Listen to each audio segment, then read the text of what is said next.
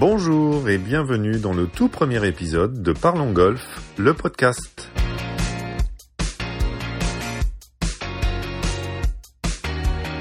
Je suis Lionel Boscher et chaque semaine, j'accueille un ou une invitée de la filière golf pour parler ensemble de son actualité et du développement du golf en France.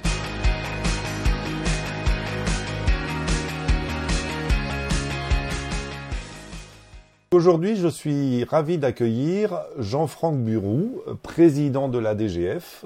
Vous avez été élu à la présidence de l'Association des directeurs de golf de France en mai 2021. Et vous êtes également directeur du golf du Racing Club de France La Boulie depuis octobre 2008. Bonjour Jean-Franck. Oui, bonjour Lionel. Alors, depuis votre nomination, comment se sont passés ces 6 derniers mois ? Écoutez, depuis ma nomination, en fait, donc je succède à Denis Fabre, qui a été président de l'association pendant 10 ans. Ma nomination a été actée officiellement lors de notre congrès des directeurs de golf qui s'est tenu à Évian au mois d'octobre. Je prends mes nouvelles fonctions, donc aujourd'hui, moi, mon rôle, c'est bien évidemment de continuer à développer notre association qui compte à ce jour un petit peu plus de 360 membres, 360 directeurs de golf.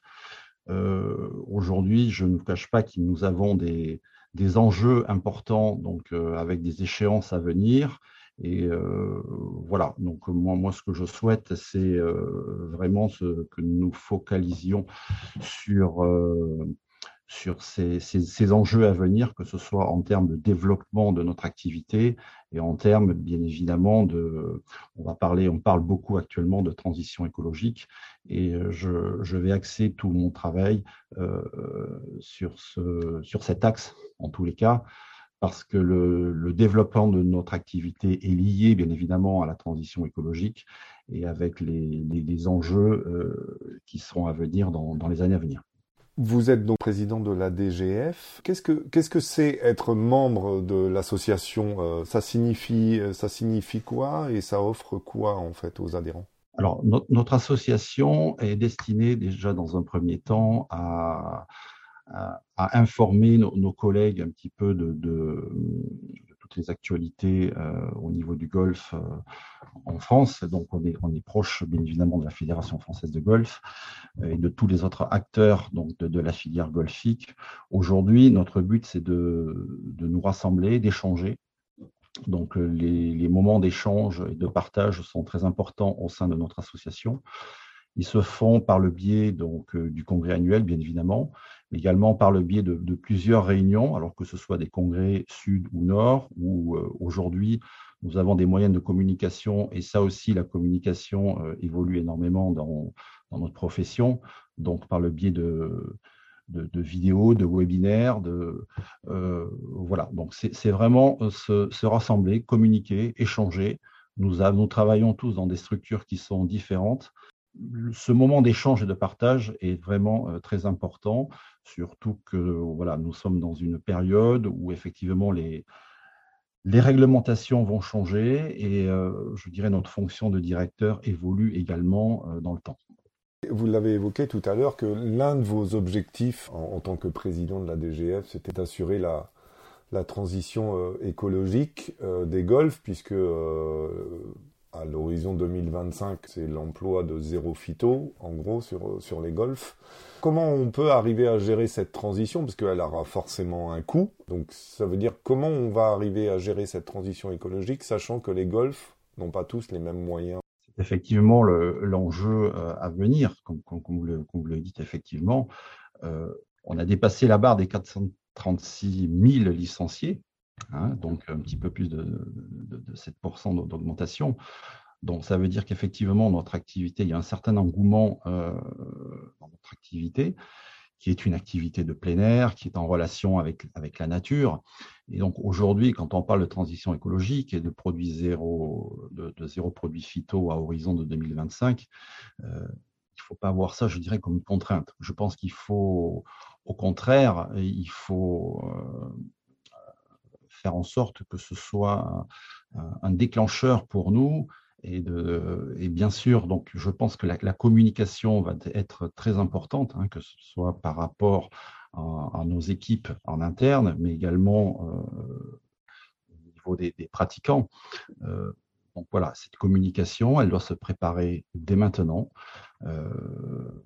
Alors précisant que, effectivement, peut-être que à horizon de quelques années, bon, là, les greens seront un petit peu moins rapides, qu'il va y avoir on va devoir travailler, changer nos façons de travailler. Les opérations mécaniques, ça fait partie également des opérations que certains golfs devront poursuivre, d'autres vont s'y mettre. Alors effectivement, ça a un coût. Ça a un coût. Et donc, à nous de nous préparer. Et moi, je tiens absolument à être... avec l'ensemble de la filière et avec les greenkeepers et la greffe, à travailler ensemble. Aujourd'hui, dans le discours des politiques, c'est important qu'on aille tous dans le même axe pour avancer. Et où en est par exemple votre club du Racing dans cette transition et comment on arrive à gérer ça quand on est un golf, par exemple, qui est à proximité de Paris? Est-ce que ça a un impact d'être proche d'une ville de si forte densité qui a des problématiques environnementales déjà? Alors, l'impact, bien évidemment, est différent entre un club qui va se retrouver dans le sud de la France, qui n'a pas du tout les mêmes conditions météorologiques qu'un club du Nord. Non, nous, on commence déjà à tout mettre en place, effectivement. Et moi, j'informe au quotidien mes équipes hein, sur le fait qu'effectivement, il va y avoir ce changement dans les années à venir. Donc, on a déjà commencé à travailler sur, effectivement, la réduction de la consommation d'eau par ces travaux mécaniques que nous mettons en place hebdomadairement. Voilà, on essaie en tous les cas de faire en sorte, en termes de transition écologique, on parle également de biodiversité, et donc aujourd'hui, il y a des labels qui sont mis en place. Donc, pas mal de clubs ont déjà adhéré à la labellisation. Donc ça, je pense que c'est important aussi. De plus en plus, on va travailler sur cet axe-là pour qu'il y ait un maximum de clubs qui soient labellisés, encore une fois, pour qu'on puisse avoir un discours qui puisse être reconnu vis-à-vis des politiques.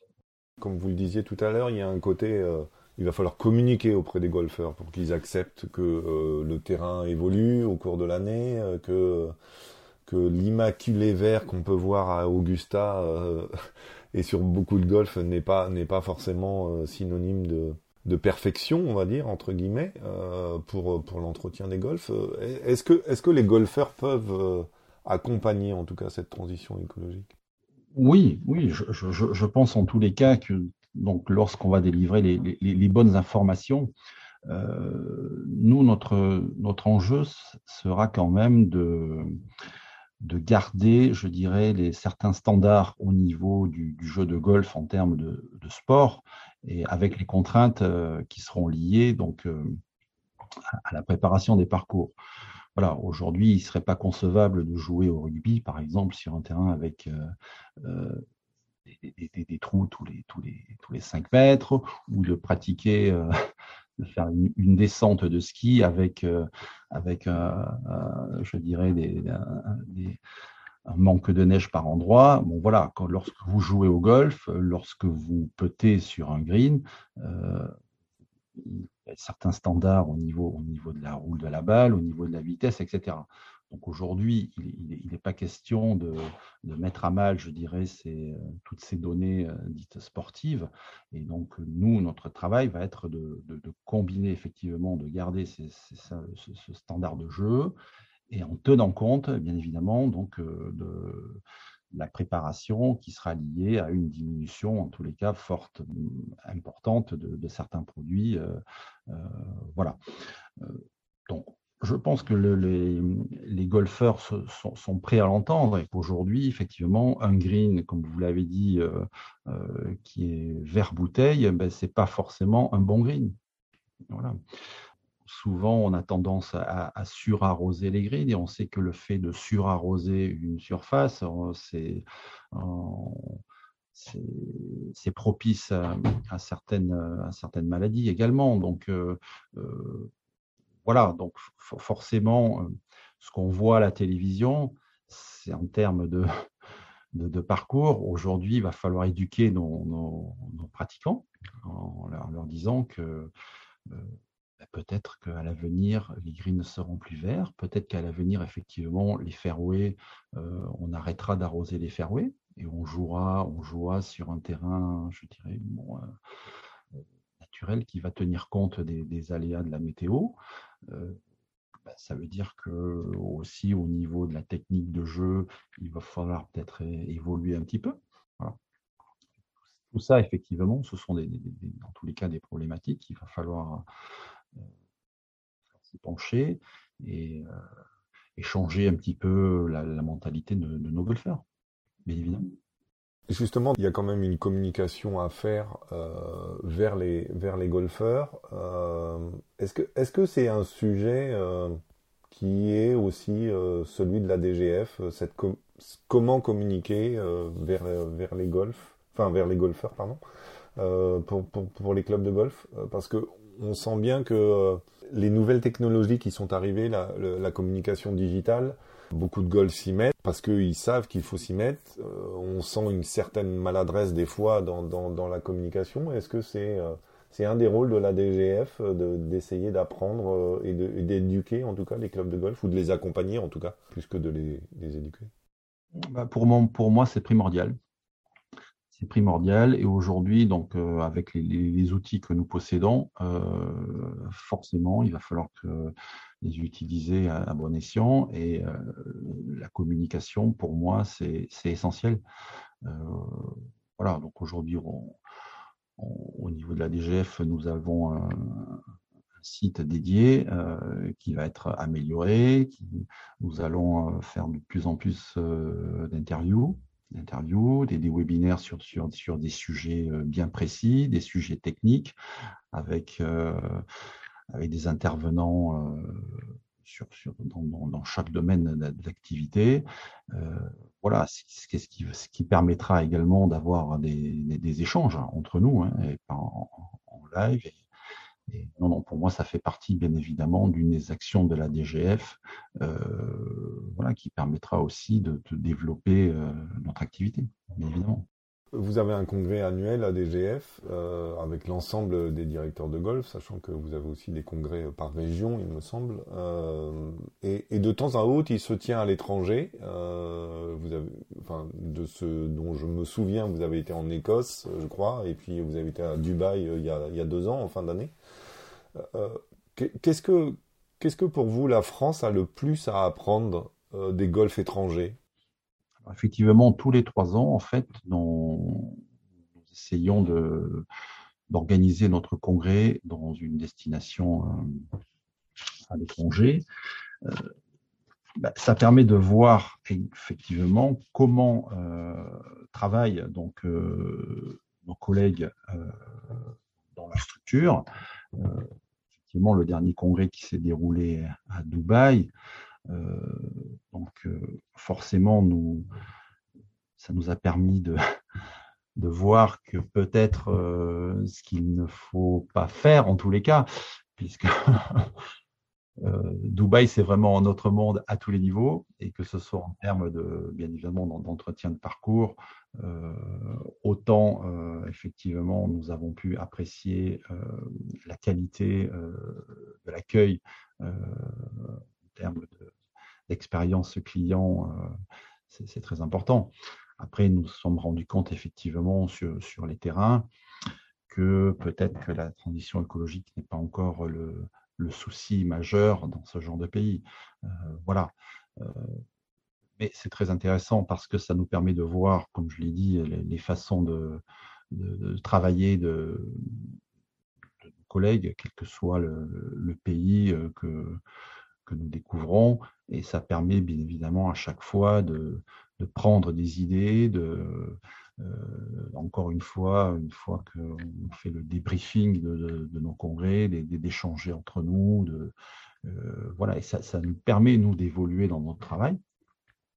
Et ce benchmark, hein, puisque voilà, il s'agit de voir ce qui se fait ailleurs, c'est toujours, on peut en ressortir toujours des pointes qui sont quand même très positives. Vous diriez que c'est plus là où la France pêche, on va dire entre guillemets, elle est plus sur, je sais pas, elle est plus sur l'entretien des parcours, sur l'organisation, sur l'accueil du client. Si vous deviez choisir un thème, on va dire. Alors, je ne sais pas s'il faut dire que la France pêche sur tel secteur. En tous les cas, aujourd'hui, il faut que la France devienne une destination golfique à part entière. Jusqu'à présent, je dirais les nations du Nord traversaient la France pour se diriger vers le sud de l'Espagne ou plus bas, etc. Voilà. Aujourd'hui, et ça c'est un enjeu également hein, pour nous, c'est de faire de la France une véritable destination golfique. Nous avons des atouts en France, nous avons une diversité de parcours de golf, hein, des parcours des links, des parcours de montagne, des parcours... voilà, donc ça c'est une force que nous avons, et nous avons également, au-delà du golf, je dirais... d'autres atouts qui sont l'art, la gastronomie, et tout ça, c'est lié au jeu de golf également. Voilà, quelqu'un qui va choisir une destination golfique va souhaiter être bien accueilli, avoir une hôtellerie de qualité, bien manger, etc. Aujourd'hui, on le voit avec nous avons quelques resorts en France. Bien évidemment, il faut surfer là-dessus. Je pense que nous avons des atouts aujourd'hui. La Ryder Cup a permis de mettre en lumière quand même notre pays. Nous allons avoir deux événements en termes de sport très importants qui sont déjà les championnats du monde par équipe en 2022, les Jeux Olympiques en 2024. Donc voilà, donc ça c'est par le biais de ces événements sportifs. La France va être mise en lumière, encore une fois, et donc à nous de profiter aussi, de jouer sur cet axe pour mettre encore plus en valeur, je dirais, nos parcours. Alors, c'est pas une question qui fâche, mais alors je ne sais pas si vous le savez, je fais un petit aparté, mais moi j'habite en Suède en fait, j'habite à côté de Stockholm depuis 7 ans bientôt. Et je regardais les chiffres, en fait, donc moins d'habitants en Suède, plus de joueurs de golf qu'en France, mais peu importe. L'idée, c'est que en Suède, par exemple, il y a 1200 membres en moyenne dans un club de golf, sachant que en France, d'après les chiffres communiqués par la Fédération Française de Golf sur le nombre de licenciés, on est à peu près à 630 licenciés en moyenne par club. Sachant que sur ces licenciés, il y a 39% d'indépendants, c'est-à-dire qu'ils ne sont pas rattachés à un club. Donc, est-ce qu'il y a trop de clubs de golf en France ? Bah, écoutez, je ne pense pas qu'il y ait trop de clubs de golf, puisque nous avons à peu près un peu plus de 700 structures golfiques. Hein. Alors, quand on parle de structures golfiques, ça va du practice jusqu'au club avec 5 trous. Les Britanniques, je crois qu'ils sont à plus de 2500 parcours. Donc, non, il n'y a pas trop de structures. En tous les cas, on essaie d'en développer. Je pense simplement qu'aujourd'hui, le mot golf ne doit pas être péjoratif, et il faut que les gens puissent accéder donc à différentes structures, mais sans appréhension. Voilà, je sais qu'il y a des structures qui, voilà, les gens pensent qu'on ne peut pas rentrer, que c'est réservé, etc. Donc ça fait partie aussi de la formation, de la communication. Aujourd'hui, jouer au golf, c'est pratiquer une activité sportive au même titre qu'une autre activité. qu'il existe beaucoup de structures, des structures différentes, certaines donc dédiées à l'apprentissage, d'autres avec travail sur des axes un petit peu différents, mais je pense qu'aujourd'hui, en tous les cas, accéder à une structure golfique, c'est pas compliqué. Et c'est un sport qui peut être à la portée de tous, puisque nous avons un panel de clubs qui est susceptible de un petit peu tous les golfeurs. Voilà, donc non, je pense que c'est encore une fois, plus en termes de communication, le golf a été, vous savez, moi je suis arrivé dans le golf dans les années 80, voilà, je suis issu de l'Académie internationale des métiers du golf, de la première promotion en plus, et à cette époque-là, c'était un petit peu le boom du golf. Donc, on a vu beaucoup de structures qui se sont créées, très vite. On a créé également beaucoup de structures, je dirais, un petit peu haut de gamme tout de suite, et certaines n'ont pas résisté au fil de quelques années. Voilà. Aujourd'hui, le golf, par exemple, n'est pas complètement encore entré dans les activités sportives à l'école ou dans les lycées, alors que dans d'autres pays, ça fait partie. Le gamin, il a son cartable et son club de golf. Et il y a toujours une petite structure pour aller taper quelques coups, des structures de 3 trous, 6 trous, etc. Voilà, donc c'est pour ça on a quand même du travail encore pour se développer, pour mettre en lumière notre activité et la rendre, en tous les cas, plus accessible à tout le monde. Mais bon, on est quand même sur la bonne voie. Voilà. Est-ce que vous diriez que le développement du golf, ça passe nécessairement par la démocratisation ? Parce que c'est un terme qu'on utilise volontiers, démocratiser le golf, mais est-ce que finalement, c'est vraiment l'axe de développement du golf aujourd'hui, c'est de le rendre accessible à tous. Peut-être que finalement, comme l'équitation ou ce genre de choses, ils ne parlent pas forcément de démocratisation de l'équitation. Ça a un coût, de toute façon, le golf, même s'il est bien moindre que ce que beaucoup pensent quand ils ne le connaissent pas. La fédération disait que les défis aujourd'hui, c'était... le recrutement des jeunes, c'était d'avoir plus de fidélisation des golfeurs, c'est-à-dire qu'une fois qu'on y a goûté, on y reste. Il y a aussi la question des plus de femmes dans le golf, puisqu'aujourd'hui elles représentent 27-28% en général un peu partout en Europe, hein, ça n'est pas qu'en France. Est-ce que la démocratisation, c'est la solution pour développer le golf ? Alors, je ne sais pas qu'est-ce qu'on met derrière le mot démocratisation. Est-ce que ça peut... Bon, en tous les cas, aujourd'hui, comme je vous l'ai dit, donc, nous avons suffisamment de structures qui sont aptes à faire découvrir, en tous les cas, l'activité.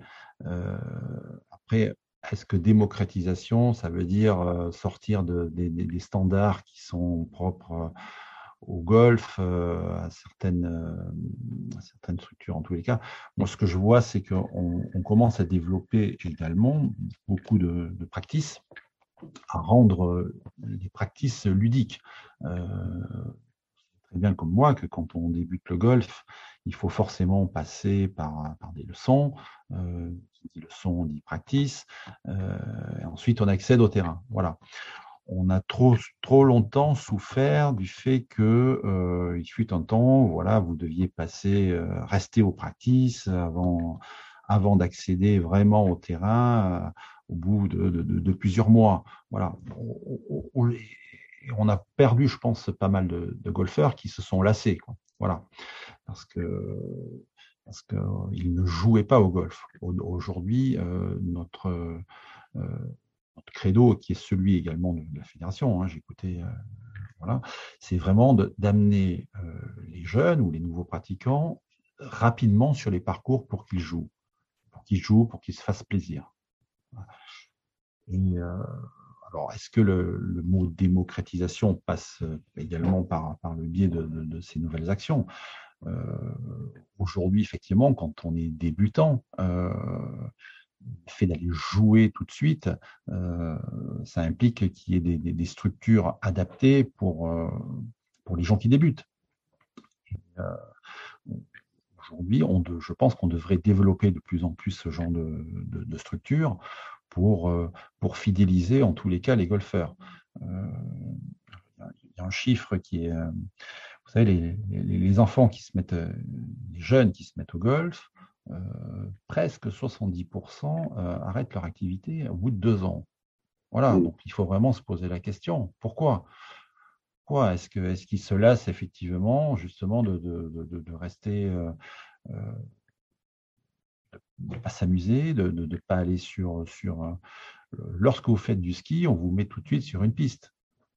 Voilà, donc vous n'allez pas accéder à une piste noire tout de suite, vous allez commencer par la piste verte, etc. Donc aujourd'hui, je pense que quand on veut débuter le golf, il faut rapidement aller sur un parcours. Parce que le jeu de golf, c'est sur un parcours. On passe pas son temps donc sur un practice. Mais également, aujourd'hui, l'important, c'est de rendre les practices de plus en plus ludiques. Et on le voit avec la technologie. Sans arriver au top golf, hein, ce qui se fait aux États-Unis, mais voilà. Il faut que le practice peut être à l'image du bowling. Vous voyez, où on se retrouve sur un practice avec un côté un petit peu convivial, avec tout ce qui va autour. Ça peut être un déclencheur. Voilà. Alors, moi, je pense que la démocratisation, je l'entends un petit peu dans ce sens-là. Voilà. Et après, oui, alors après, voilà, si quand on parle de démocratisation, vous allez me dire, ça veut dire est-ce que demain, on va jouer en maillot de bain, etc. Non, je ne pense pas. Voilà. C'est lorsque vous faites de la pelote basque, il y a une tenue spécifique à la pelote basque, etc. Et je pense qu'il faut garder quand même certaines valeurs au niveau, que ce soit au niveau du golf ou d'autres sports non spécifiques. Voilà. Dernière question. Quelle évolution ou changement, selon vous, serait le plus indispensable pour développer le golf de manière significative ? C'est une bonne question. Donc, effectivement, aujourd'hui, je pense que c'est en termes d'accessibilité. Voilà, pour moi, le golf devrait, en tous les cas, faire partie des autres activités sportives proposées aux enfants. Mais je sais que c'est difficile parce que si vous n'avez pas un club de golf à proximité d'un établissement scolaire, tout de suite ça se complique. Voilà, ça se complique parce qu'il va falloir mettre en place des transports, ça veut dire des coûts, ça veut dire une perte de temps. Voilà. Après, si effectivement on développe, on crée une structure, ne serait-ce que 3 trous, hein, à proximité effectivement des établissements scolaires ou autres. Voilà, ça peut tout de suite mettre un pied à l'étrier et proposer une activité nouvelle aux jeunes. Vous avez parlé effectivement du fait que c'est assez chronophage. Aujourd'hui, une partie de golf, une partie sur un 18 trous, c'est entre 4h et 4h30. Voilà, donc c'est tout de suite avec le temps de transport, c'est facilement une demi-journée, voire un peu plus. On sait très bien qu'aujourd'hui, les jeunes, moins jeunes d'ailleurs, hein, on est un petit peu dans l'ère du zapping, on a envie de faire de multiples activités, et donc pourquoi pas diminuer. Alors, il en était question, hein, de peut-être réduire le nombre de trous sur un parcours de golf. Bon, je ne sais pas bien où en est cette réflexion. Et ça fait partie, en tous les cas, des sujets de réflexion à travailler. Parce qu'effectivement, aujourd'hui, le golf prend un petit peu plus de temps que d'autres activités. Et c'est un point à prendre en compte, effectivement, dans une journée classique pour chaque individu. Voilà, donc je n'ai pas vraiment de point précis pour répondre à votre question. C'est une somme, effectivement, de tous ces points-là sont étudiés, mais ça va faire partie aussi de notre travail et de nos réflexions. Et je pense que la DGF sera à même de travailler sur tous ces points. Voilà. Eh bien, ce sera le mot de la fin. Merci beaucoup, Jean-Franck Burou. J'ai été ravi d'inaugurer ce nouveau rendez-vous de la filière golf en votre compagnie. À très bientôt. À très bientôt. Merci Lionel. Bonne journée. Et merci à toutes et tous de votre écoute. N'hésitez pas à vous inscrire sur le site parlonsgolf.fr pour être notifié des nouveaux épisodes. La semaine prochaine, je vous propose un nouveau rendez-vous avec Jean-Limpuren, directeur d'Inesis, la marque golf de Decathlon. À très bientôt.